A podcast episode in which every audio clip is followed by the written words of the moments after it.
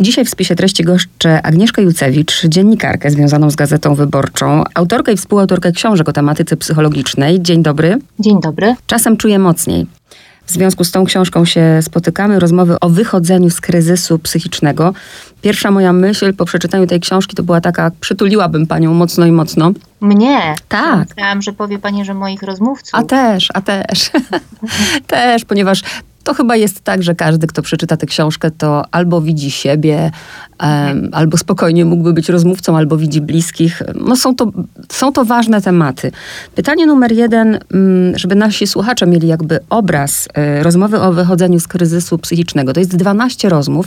Szukam mhm. klucza, bo tak, to są bardzo różne kryzysy psychiczne, to są bardzo różni ludzie, więc jakim kluczem się pani kierowała, żeby to wszystko się w tej książce znalazło, żeby dobrać tych ludzi? Tych kluczy było kilka. Taki podstawowy klucz klucz to mm, był taki, no bo różnie definiujemy kryzysy psychiczne i to może być taki kryzys, takie tąpnięcie w życiu, które nie wymaga interwencji specjalistycznej, czyli um, interwencji psychoterapeutycznej czy psychiatrycznej, leczenia i tak dalej. Są takie kryzysy, przez które jesteśmy w stanie przejść, nie chcę mówić sami, bo właśnie ta książka powstała po to, żebyśmy mieli poczucie, że nie musimy sobie radzić z nimi sami, ale przy dobrym wsparciu bliskich, przyjaciół, też pracodawców jesteśmy w stanie przez nie przejść No i są inne, które nazywają się w nomenklaturze mm, psychoterapeutycznej i psychiatrycznej zaburzeniami, a czasem chorobami i mają swoje odpowiednie numerki w tych katalogach, które jakby kategoryzują te zaburzenia. I to, zależało mi, żeby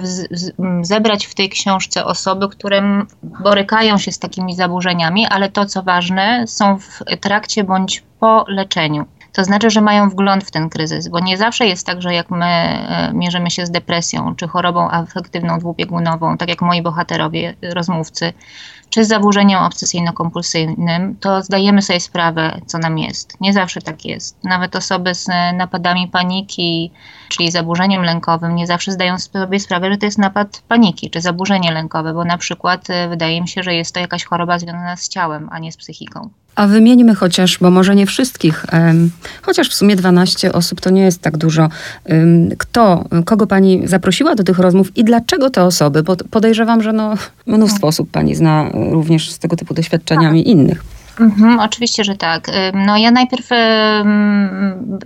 to, to, to, to, nie było tak, że od razu wiedziałam, z kim będę rozmawiać. Bardzo długo trwały te poszukiwania i najpierw zaprosiłam, czy też próbowałam zaprosić do tej książki osoby, które gdzieś już wspominały o swoich kryzysach, y, licząc na to, no, że skoro się raz otworzyły, to może będą miały ochotę porozmawiać ze mną po raz kolejny, może trochę inaczej o tym opowiedzieć, no bo pani dobrze wie, pracujemy w tym samym zawodzie, że to bardzo dużo zależy od tego, kto pyta ale się okazało, że duża część tych osób, które już gdzieś o tym mówiły, odmówiła mi z różnych powodów. Niektóre dlatego, że już uważały, że, że, że powiedziały to raz i wystarczy. Niektóre dlatego, że podjęły jakąś próbę na przykład pisania książki na ten temat i opowiedzenia o tym jeszcze raz swoimi słowami, w swój własny sposób, zachęceni gdzieś jakimś medialnym wystąpieniem.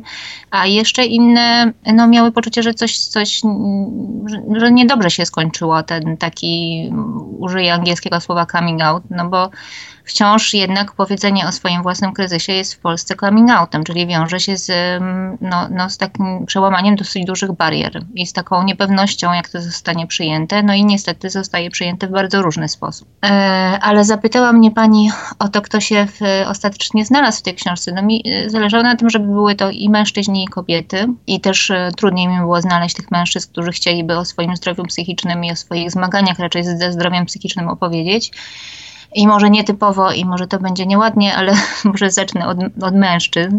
E, w tej książce występuje Marek Plawgo, znany sportowiec, który jest ambasadorem takiej kampanii Twarze Depresji. Występuje żołnierz Szymon Mutwicki, sierżant Szymon Mutwicki, przepraszam, który jest weteranem po wojnie w Iraku i w Afganistanie. Artysta Paweł Ponury-Żukowski. Dawid Polak, mm, który jest biotechnologiem i prowadzi swoje konto na Instagramie, gdzie szerzy taką wiedzę naukową. No i pan doktor e, na końcu, bo jest jedna rozmowa z psychiatrą, psychiatrą e, panem doktorem Szafrańskim. A z kobiet mamy Agnieszkę Jelonek, pisarkę i scenarzystkę Małgosię Serafin, która jest e, byłą dziennikarką telewizyjną, a w tej chwili prowadzi taki popularny program na kanale Sekielskich o zdrowiu psychicznym pod tytułem Farbowanie życia. Jest Malika Tomkiel, która jest dziennikarką, ale też nauczycielką jogi, działa w takim środowisku teatralnym.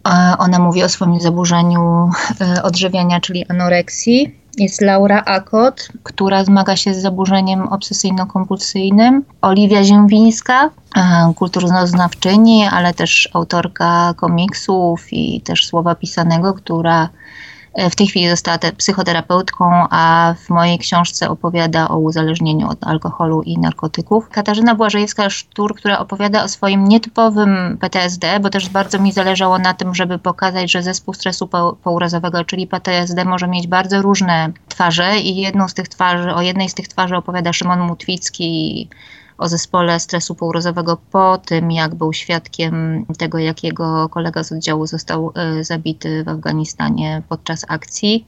E, a Kasia Błażejska-Sztur, nie będę zdradzać, zapraszam do sięgnięcia po, po książkę, opowiada o taki, no, takiej relacyjnej traumie, powiedziałabym, która bardzo długo się odbija u niej w życiu. No i jest jeszcze Kasia Parzuchowska, edukatorka, arteterapeutka, która pracuje w Środowiskowym Centrum Zdrowia Psychicznego, ale też założycielka takiego teatru Kryzys dla osób po kryzysach psychicznych, która żyje z doświadczeniem schizofrenii. Nie wiem, czy nie ma Pani takiego wrażenia, ja mam takie wrażenie, może też błędne, bo kiedyś rzeczywiście jakiekolwiek zaburzenie, nie wiem jak to ubrać w słowa, że, że nie było dobrze widziane, a dzisiaj nawet wśród tych zaburzeń ja zauważam coś takiego, że są zaburzenia stawiane wyżej i niżej. Mianowicie o depresji już jakby ludzie nie boją się mówić. Dużo też jest znanych ludzi, którzy mówią o depresji. Ale kiedy na przykład Katarzyna Parzuchowska powiedziała o schizofrenii, to przyznaję szczerze, że mm, to duży szacunek, bo jednak schizofrenia już jest czymś, czego się ludzie boją. Czy nie ma Pani wrażenia, że jest ten podział już wśród sam, w, sam, w samym obszarze tych chorób? Yy,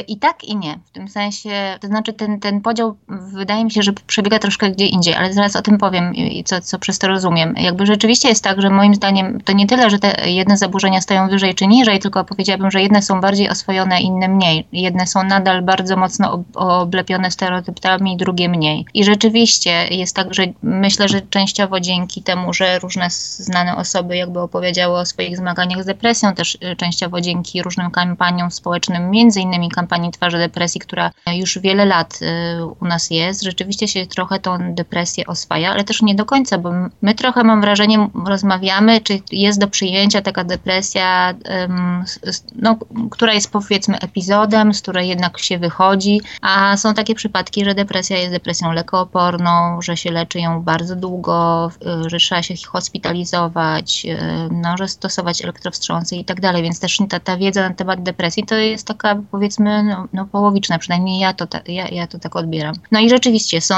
są takie choroby, czy też zaburzenia, które nadal są, są um, oblepione masą stereotypów i takiego lęku powiedziałabym i ta, mm, no, tak jak schizofrenia i Kasia zresztą, która, z którą się widziałam niedawno, czyli już po wydaniu tej książki opowiadała mi, że gdzieś niedawno w takim środowisku, które wydawałoby się, że jest bardzo otwarte i tolerancyjne, opowiedziała o tym, że się zmaga ze schizofrenią.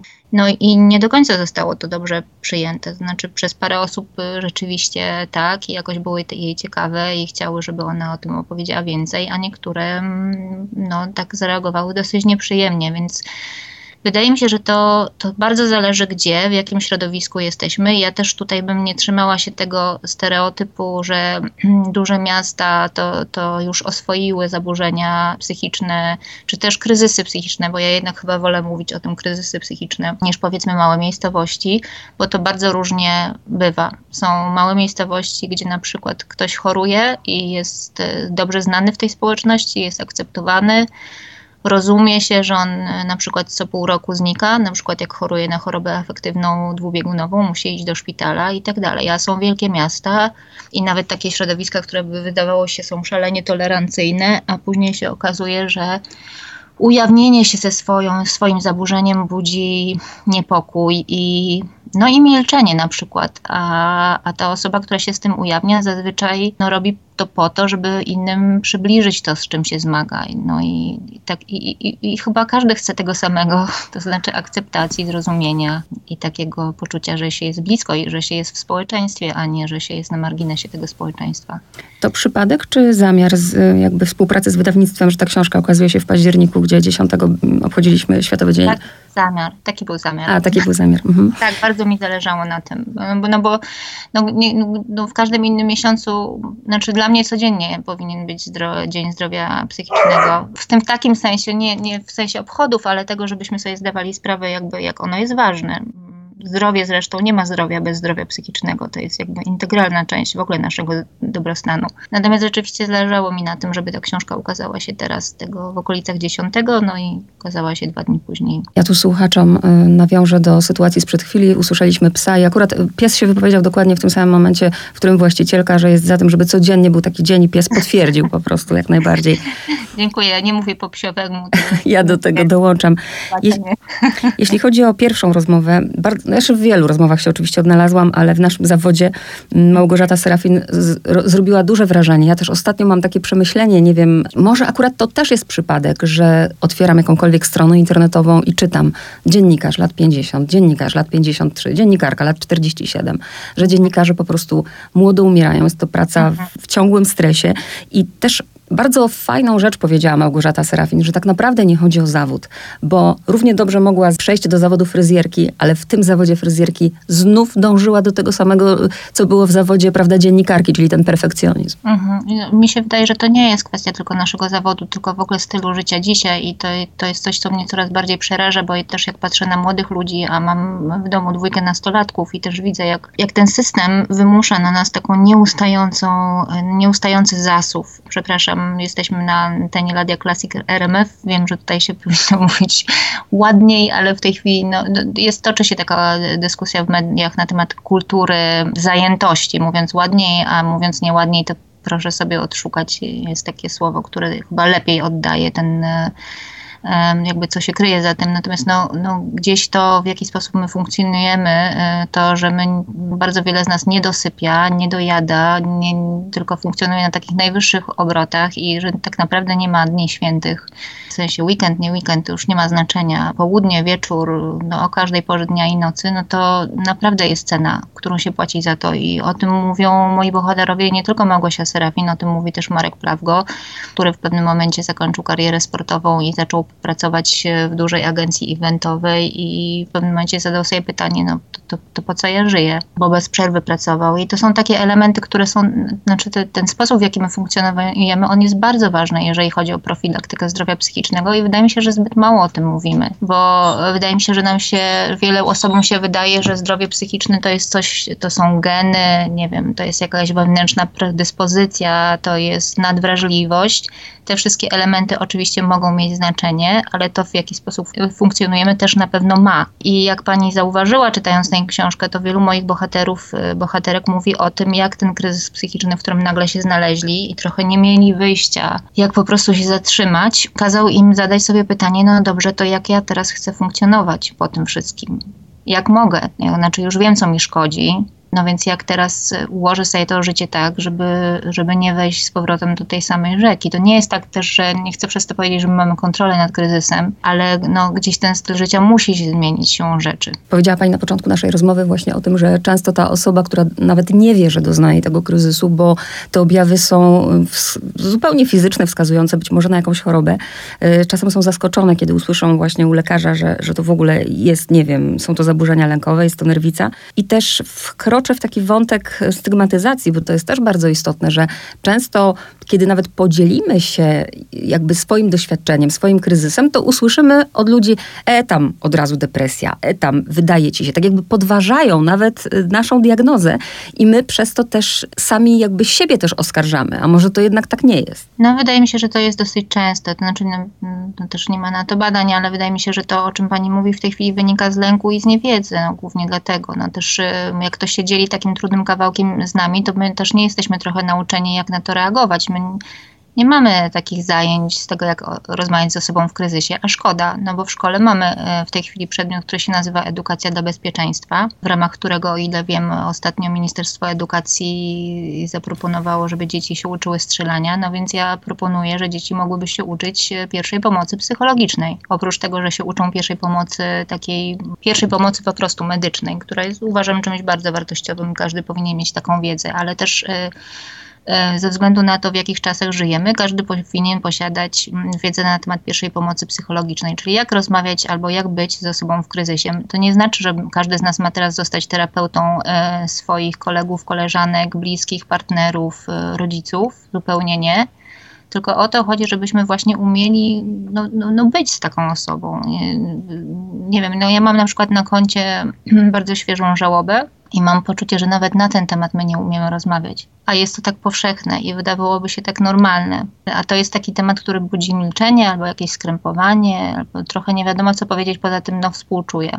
Ta jako 34-latka, czyli to było dokładnie 10 lat temu, uczyłam się naprawdę, to jest w ogóle nies nies niesamowite, że mając 34 lata nie wiedziałam co czuję, nie uczyłam się dopiero ile tych uczuć w ogóle mamy.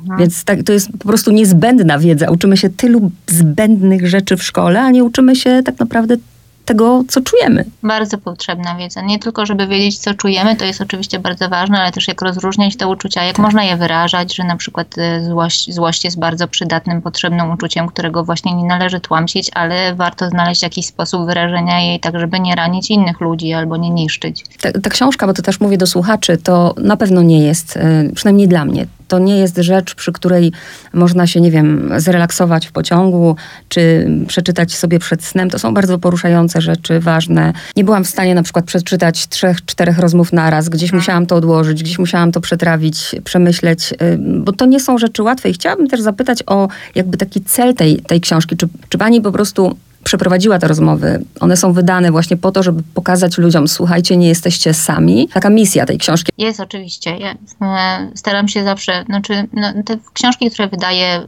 są podyktowane sercem. Wiem, że to zabrzmi banalnie, ale nie wiem, jak znaleźć lepsze tutaj słowo. I e, nie wiem, czy pani zauważyła, ja tę książkę dedykuję siostrom i braciom kry w kryzysie. Nie ukrywam nigdzie w wywiadach, że doświadczenie kryzysu psychicznego jest też moim doświadczeniem, więc przede wszystkim ta książka jest dla tych osób, które były lub są w kryzysie, a może się znajdą też w nim, bo dane, które mamy statystyczne z takiego naj, najświeższego badania na, tym, na temat kondycji e, Polaków wskazują na to, że co czwarta osoba w Polsce doświadczyła, doświadczy bądź doświadczy e, kryzysu psychicznego, więc przede wszystkim dla nich ale też dla bliskich, dla przyjaciół, dla współpracowników osób, które się zmagają. Po to ja też, to są, każda z tych rozmów jest długa i ona jest dosyć intensywna i słusznie pani zauważyła, że lepiej je sobie dawkować, no bo tak jak jest, bo to trochę tak jak um, spotykamy się z kimś, kto, z kim mamy bardzo ważną rozmowę, no to się nie spotkamy z pięcioma osobami pod rząd i z każdą będziemy mieć bardzo ważną, głęboką rozmowę i taką dotyczącą fundamentów życia, prawda? Raczej będziemy mieć takie jedno spotkanie w ciągu dnia albo nawet jedno w tygodniu. Więc ja chciałam je skonstruować tak, żeby ludzie, którzy będą czytać te rozmowy, mieli poczucie, że się mogą trochę przysiąść do tej rozmowy i jakby posłuchać. Chciałabym, żeby, żeby moi czytelnicy i czytelniki mogły po prostu posłuchać, pobyć z tymi osobami, które mówią, one wszystkie zrobiły to dla nas, dla Was, opowiadają o bardzo trudnych kawałkach swojego życia, mówią to pod imieniem i nazwiskiem, więc to jest po prostu niebywała odwaga i za to jestem im bardzo wdzięczna, ale to jest wszystko jakby społecznie użyteczne, no, w tym sensie, żebyśmy właśnie lepiej poznali, żebyśmy przełamali trochę te stereotypy, jeśli je posiadamy w swojej głowie na temat tego, co to znaczy żyć z depresją, co to znaczy żyć z chorobą afektywną dwubiegunową, co to znaczy żyć z PTSD i z innymi jakby zmagać się kryzysami. To jest w ogóle bardzo smutne w tym sensie, bo ja też ogromny szacunek właśnie za te imiona, nazwiska dla tych osób, ale jest coś takiego. No nawet jakbym wzięła pierwsze jakieś tam nazwisko z brzegu, gdzie osoba się ujawniła, że ma problem, to zawsze już, ja to traktuję jako łatkę, jest, jest to przyczepione. Aha, to ta, co ma depresję. Aha, to ta, co ma, ma problem no z, z alkoholem. Właśnie te rozmowy są też po to, żeby pokazać, że te osoby są kimś znacznie, znaczy nie są swoją diagnozą. To chyba Kasia Parzukow, Parzuchowska tak. mówi. I jakbyśmy cię Państwo poznali te osoby, to są po prostu, i to widać w tych rozmowach moim zdaniem, że to nie są rozmowy tylko i wyłącznie o kryzysie psychicznym, ale też o tym, co, te, co ci ludzie robią, kim są, poza tym, że mają taki kryzys albo mieli taki taki kryzys, bo niektórzy już z niego wyszli. No to są fantastyczne, fantastyczne osoby i o większości z nich i takie osoby gwarantuję Państwu, że każdy z nas, e, każdy z nas zna taką osobę, tylko możemy o tym nie wiedzieć. Oczywiście. Ja też bardzo dziękuję za to, że wybrała Pani do rozdziału dziewiątego kobietę. Dlaczego? Dlatego, że temat uzależnienia od alkoholu i narkotyków tak powszechny, a jednak mam wrażenie, że dalej kobiety są stygmatyzowane jeżeli chodzi o uzależnienie od alkoholu. No tak, nie mówiąc o tym, tak, no w tym sensie, że chce pani powiedzieć, że to jest takie... Mm, że to Jak to się mówi, mężczyźnie uchodzi, nie? Mhm że mężczyźni, no dobra, to tam wiadomo, że może pić, a, czy tam brać narkotyki, a kobieta to już y, nie wypada, nie znajduje mm. tu innego słowa. No tak, rzeczywiście, no to, to oczywiście to nie ma, ma, się nijak do rzeczywistości, bo w ogóle mamy coraz większy problem z uzależnieniami, nie tylko, nie, nie tylko tymi dwoma, ale w ogóle i, i, myślę, że będziemy mieć jeszcze więcej, no bo ta rzeczywistość, w której żyjemy, wystarczy się rozejrzeć, nie sprzyja zdrowiu psychicznemu, umówmy się. Więc dobrze jest jakby się poznawać i dobrze, myślę, pytać, i dobrze być i przy, po to, żeby się nie bać tych osób, bo one nam też od siebie bardzo dużo dają. No kryzys też, y, kryzys jest zawsze cierpieniem, ale jakby spojrzeć na niego, czy daje coś dobrego, to też daje. No, wielu moich e, rozmówców po kryzysie właśnie otworzyło się na innych ludzi i postanowiło działać społecznie. Właśnie Oliwia Ziembińska, która mówi o swoim uzależnieniu, została psychoterapeutką i prowadzi psychoterapię osób uzależnionych, prowadzi grupę dla współuzależnionych również. Malika uczy jogi, uczy też, prowadzi grupy kobiece tej jogi.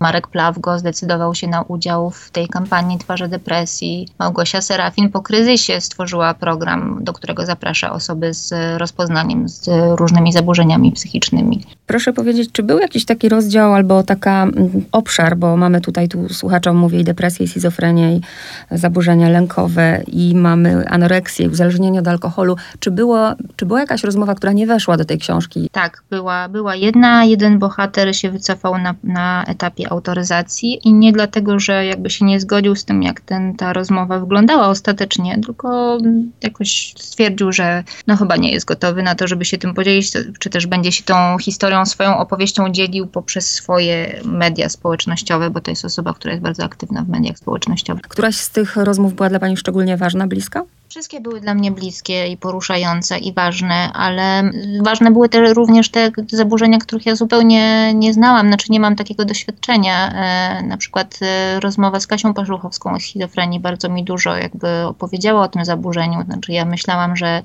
coś wiem na ten temat, a okazało się, że wiem bardzo niewiele, więc to była też taka lekcja pokory. Podobnie było z zaburzeniami obsesyjno-kompulsyjnymi. Także nie, nie umiem, nie umiem wybrać takiej, która, która mi była najbliższa, bo one wszystkie były, znaczy ci wszyscy ludzie byli mi po prostu bliscy. A jak pani podchodzi do takiego tematu, bo też spotkałam się z takim głosem, bo rzeczywiście w tej literaturze, no chociażby Agnieszka Jelonek, prawda, której książkę też y, czytałam i dużo takich książek teraz jest, gdzie oczywiście nie musi, y, jak najbardziej nie musi autor utożsamiać się z narratorem, ale gdzieś tam zawsze y, to tło jest, te doświadczenia są i, i dużo tej tematyki właśnie w literaturze i spotkałam się z takim zarzutem, że a teraz to już wszyscy mają problemy, wszyscy piszą o swoich problemach. Pani to widzi raczej jako coś dobrego, że właśnie jak najwięcej się o tym powinno mówić? Znaczy różnie. Ja też mam jakby ambiwalentny stosunek do tego. No, z jednej strony jakby wydaje mi się, że nie mówi, być może mówimy, zaczynamy mówić dużo, ale może, może nie w taki sposób, bo jaki należy, bo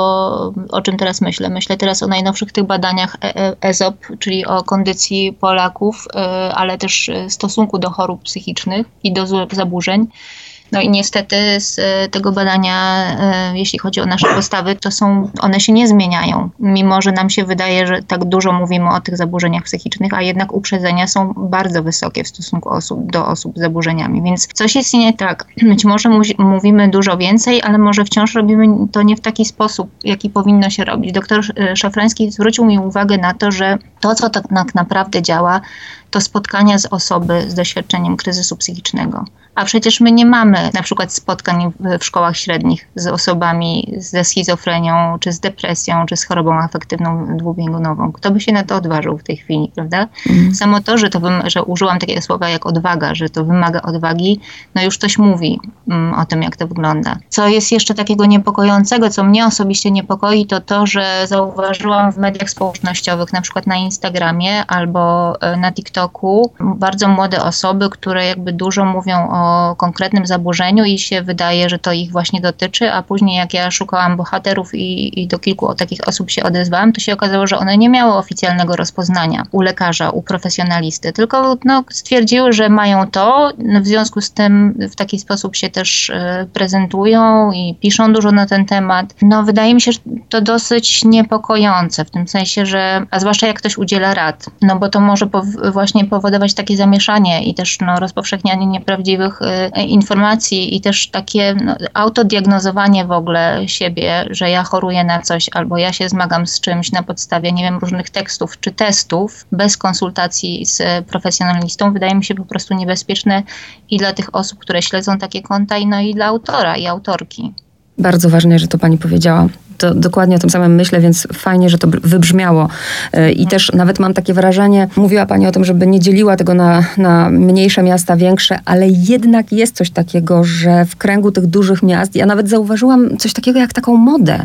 Modę na byciu w terapii. To, to, to ja się pod tym nie podpiszę, bo dla mnie to jest dosyć, nie, w ogóle słowo moda jest dla mnie niebezpieczne w kontekście zaburzeń psychicznych, bo ja, ja bym, ja, ja tu się zawsze boję, że jak się pojawia to słowo, to, to to możemy kogoś, kto, kto jest w tym kryzysie naprawdę, no, no po prostu zbagatelizować jego cierpienie. Więc ja bardzo się boję używać tego słowa i, i szczerze mówiąc, ja osobiście nie znam osób, które są w terapii, bo tak się przyjęło w ich środowisku. No ale jednocześnie chciałabym powiedzieć, że to jest skomplikowane i trochę, trochę takie pomieszane. W tym sensie, że są takie środowiska, gdzie jest jakby nadpodaż e, tych tematów i one nieko, niekoniecznie odzwierciedlają to, jak jest naprawdę. No i, no i są takie miejsca, gdzie jest to nadal temat tabu i osoby, które realnie cierpią, po prostu są same w tym cierpieniu. Krótko mówiąc, bardzo delikatna materia. Jeśli miałaby teraz Pani powiedzieć coś o sobie, która nas słucha, może jest, a może nawet nie wie, że jest w kryzysie psychicznym, w związku z tą książką, co by Pani chciała jej powiedzieć? Ja bym chciała powiedzieć, zachęcić do szukania wsparcia. I nawet jeżeli um, ta osoba nie czuje się na siłach, to chociaż, chociaż troszeczkę, chociaż znaleźć jedną osobę, która może, może jej pomóc w szukaniu tego wsparcia. Jedną osobę. A drugie to takie, że, że każdy kryzys mija w takim sensie, że mija to straszne cierpienie, w którym się nie widzi jakby wyjścia z tego kryzysu. Znaczy wyjście z kryzysu jest i i są osoby, i są też osoby w tej książce, które na przykład żyją z takim kryzysem, który gdzieś tam wraca, ale one się uczą żyć na przykład z danym zaburzeniem i funkcjonują dobrze, i mają relacje wokół, i mają bliskie te relacje, i są zadowolone z tego, co robią, i, i, i przeszły czasem przez piekło. Więc zachęcam do przeczytania tej książki, bo wydaje mi się, że ona przy całej swojej trudności, jakby tej materii, jednak niesie nadzieję. I ci moi bohaterowie niosą nadzieję. Są żywym przykładem tego, że po prostu lepsze życie jest możliwe. Śmiecham się, bo wyjęła mi Pani moje ostatnie zdanie podsumowujące, bo właśnie o tym chciałam powiedzieć, że tytuł też niesie nadzieję, prawda, że nic tak. złego jest też w tym, że czasem czujemy mocniej a, i wychodzimy, przede wszystkim są to rozmowy o wychodzeniu, nie rozmowy o kryzysie psychicznym, ale o wychodzeniu z tego kryzysu. Bardzo Pani dziękuję. Agnieszka Jucewicz. Ja bardzo dziękuję.